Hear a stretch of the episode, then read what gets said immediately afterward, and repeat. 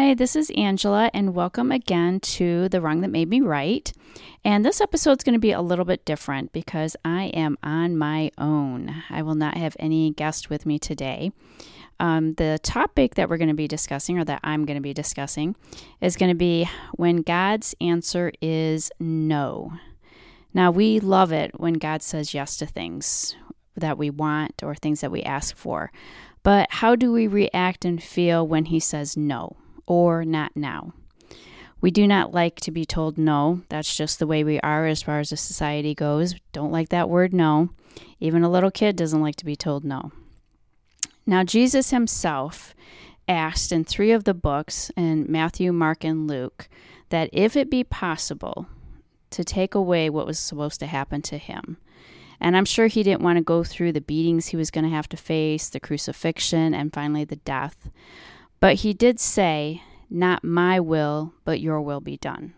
So even Jesus was told, No, this cup is not going to pass from you. You do have to go through this, and you do have to face everything that you do not want to face. So think about your relationship with your own children or future children. Would you let them sit down and eat a big bag of candy or three pieces of cake. Your wisdom and knowledge is far beyond your children. So, most likely, the answer would be no, because it's not good for them and it would do them harm, like make them sick. Now, since your child doesn't have that knowledge or wisdom, they're going to see you as being mean and not loving.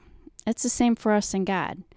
His knowledge and wisdom is far beyond ours, yet we get mad angry, and maybe even have a temper tantrum when he doesn't give us what we want or what we think we need. He can see what is good and not good for us. The other question is what would you do to have a better relationship with your child? Spend time with them? But how easy is that nowadays? Children are usually on electronic device. They act as if you're going to destroy their life if you take it away from them or ask them to put it down and spend time with you. Do you think that God wants to give us something that He knows will pull us away from Him or lead us down the wrong road? The destination that He has for us is to be with Him forever. So, to keep your children safe, you sometimes have to say no, and it's the same thing for God. So, at first, it may be kind of hard to handle what, when God says no. But when you see someone else get what you want, and have asked for many, many times, it gets very difficult. The questions arise why them and not me? Have I done something wrong? Am I not good enough? Why doesn't God love me? I know because I asked all these questions on my journey. So, one of the journeys that I've been on in my life is being barren, not being able to have children. It started for me planning out my life as I was going to get married, would happen at 21. And then at uh, 25, I was going to start a family. But that didn't work out. I did not get pregnant right away.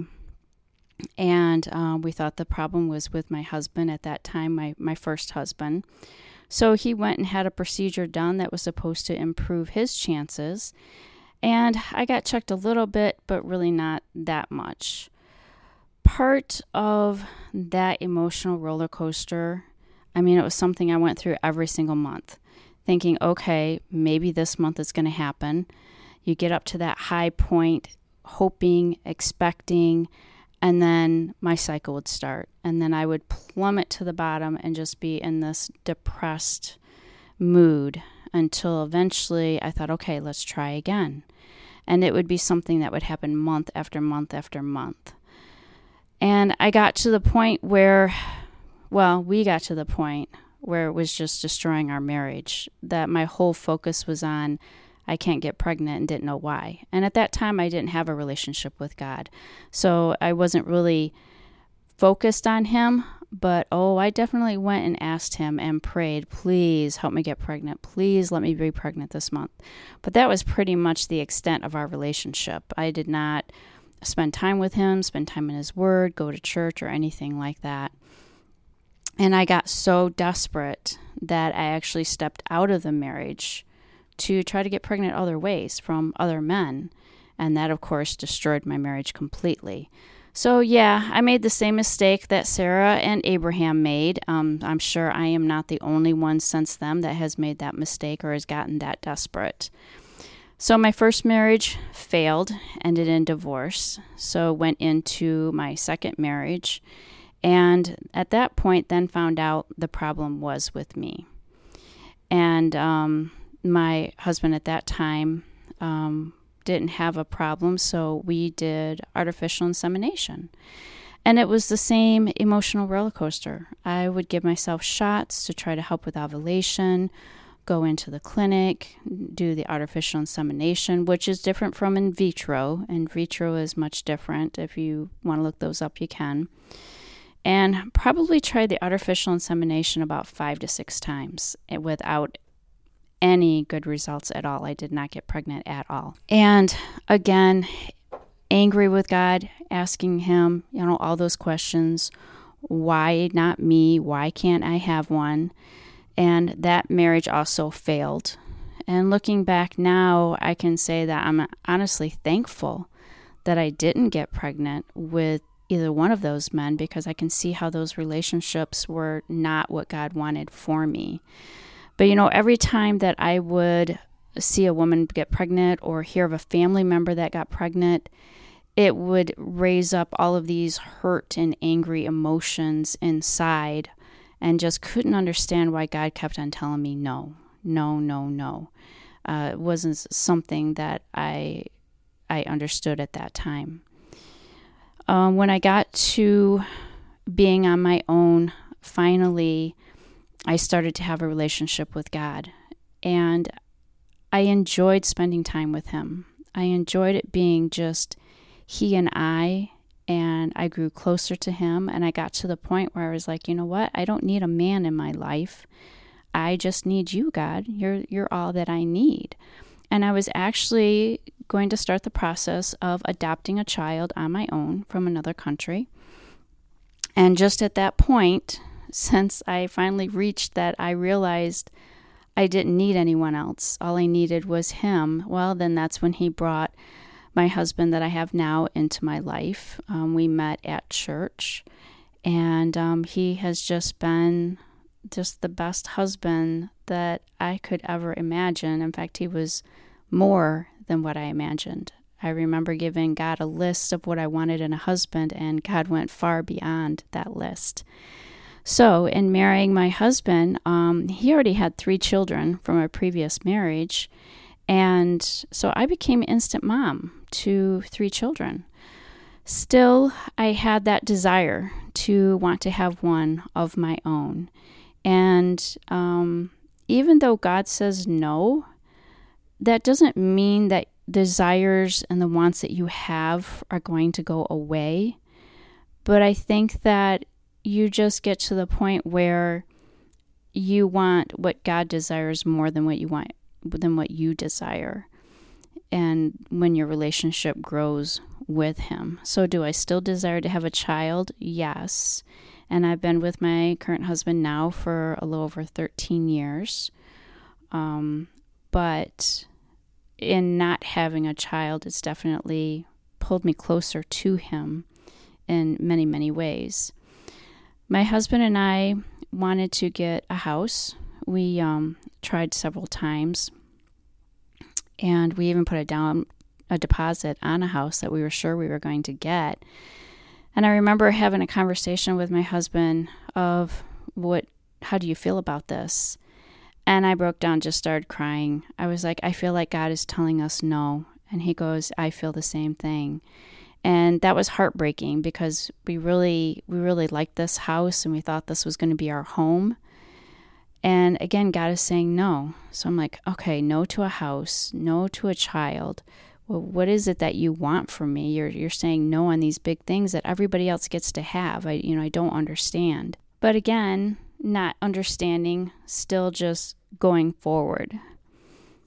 And so being barren was at one time looked upon as a curse and still is in a lot of cultures today. However, I can say now that I don't look at it as a curse, I look at it as a blessing. God knew that in saying no to what I desired most at one time, that it was going to make my relationship with Him stronger and that I was going to grow closer to Him. Perhaps if I would have had a child when I wanted one, I would have had, I, I would not have the relationship that I have with God now. It's a relationship of total trust, love, peace, and joy. And like I said, it doesn't mean that I don't still have desires and wants because those are still there. I think God wants us to have desires. But I think that He wants us to desire the same things for ourselves that He desires for us. Um, I've learned that the plan for my life isn't just for me, but it's also for other people I come in contact with and for the kingdom.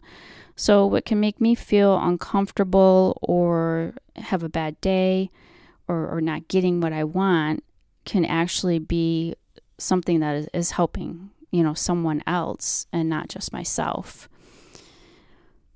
So, what about when the answer is no for a healing of a disease or a sickness? We know He's able. We know He's able to heal anything, anyone.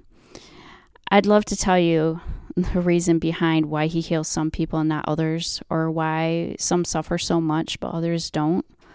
The truth is, we may never know why, but I think in time we see how it may help others even if it's just for them to know that we know how they feel, maybe even to cry with them and then to share with them the comfort that the Lord gives us. Um, I had a conversation with the Lord, and yes, I do have conversations with Him. Um, you would say that it's not an audible, open voice, but it's something that I just kind of hear inside.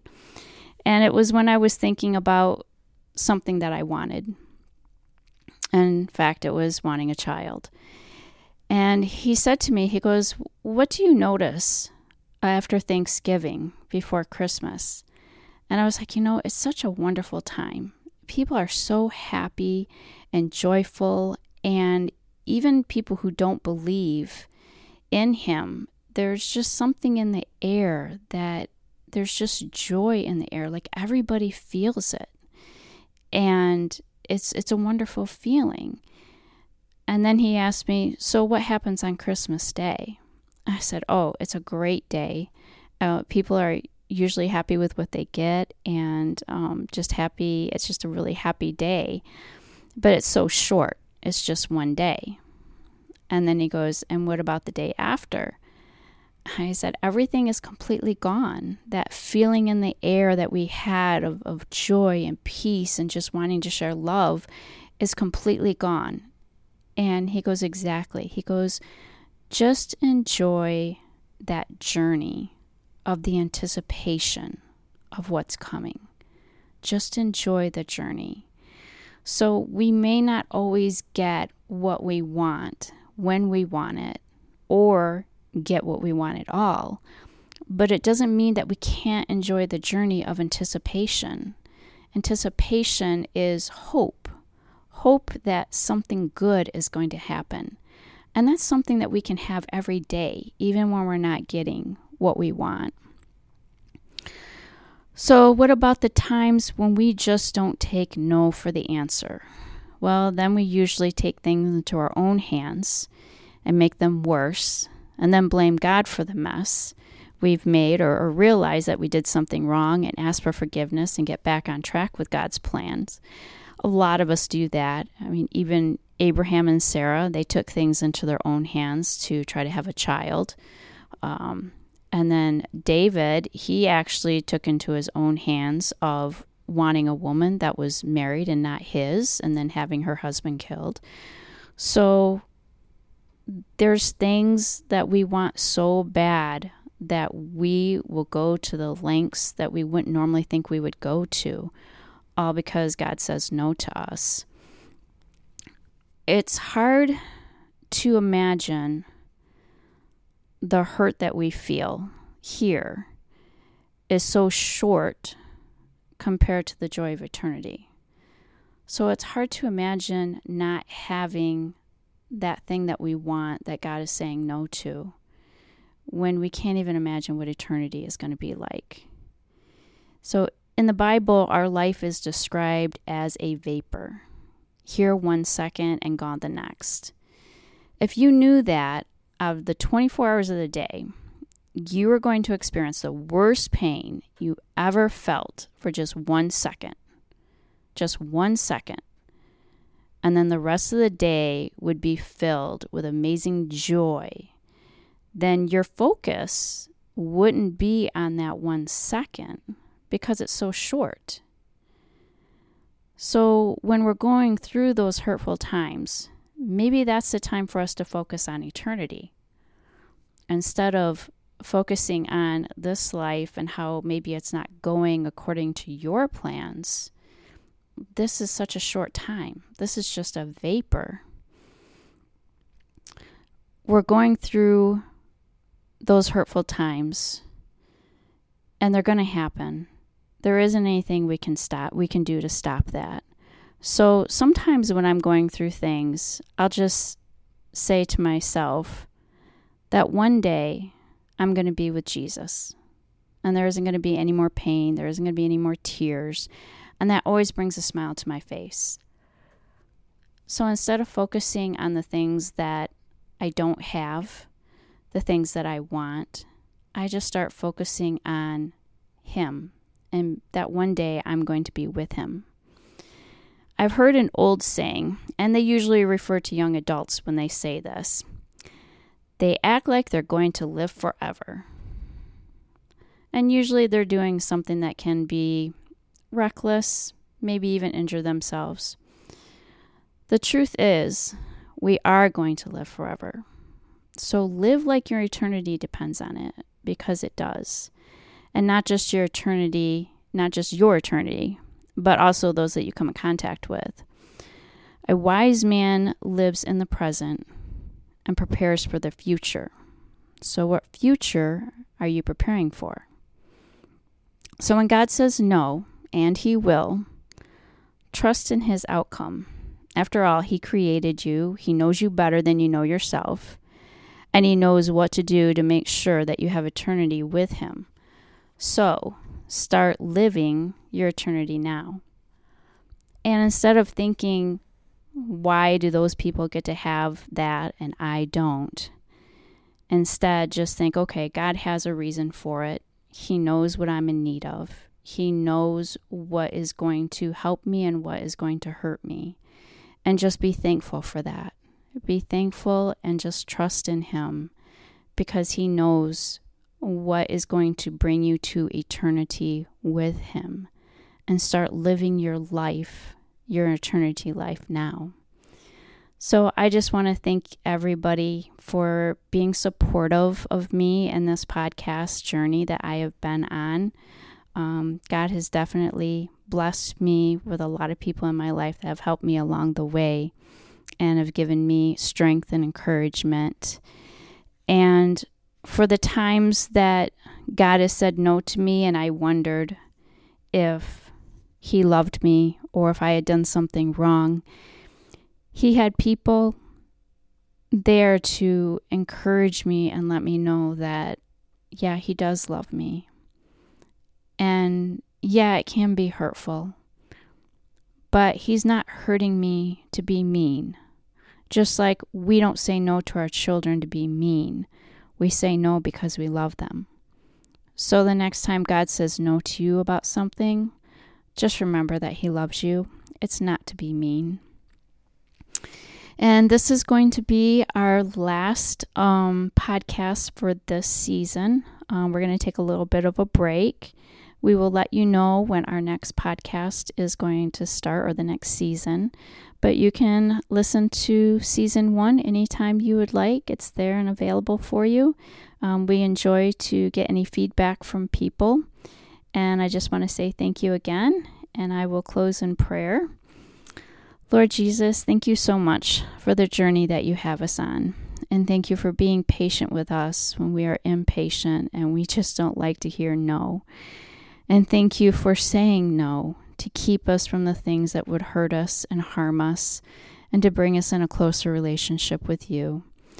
And I just want you, Lord, to just let everybody know that you love them and that you say no for a reason and that you have a plan and that the plan is for them to be with you in eternity one day.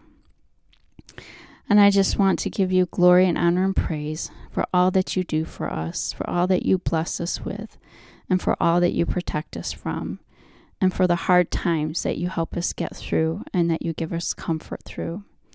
In Jesus' name I pray. Amen.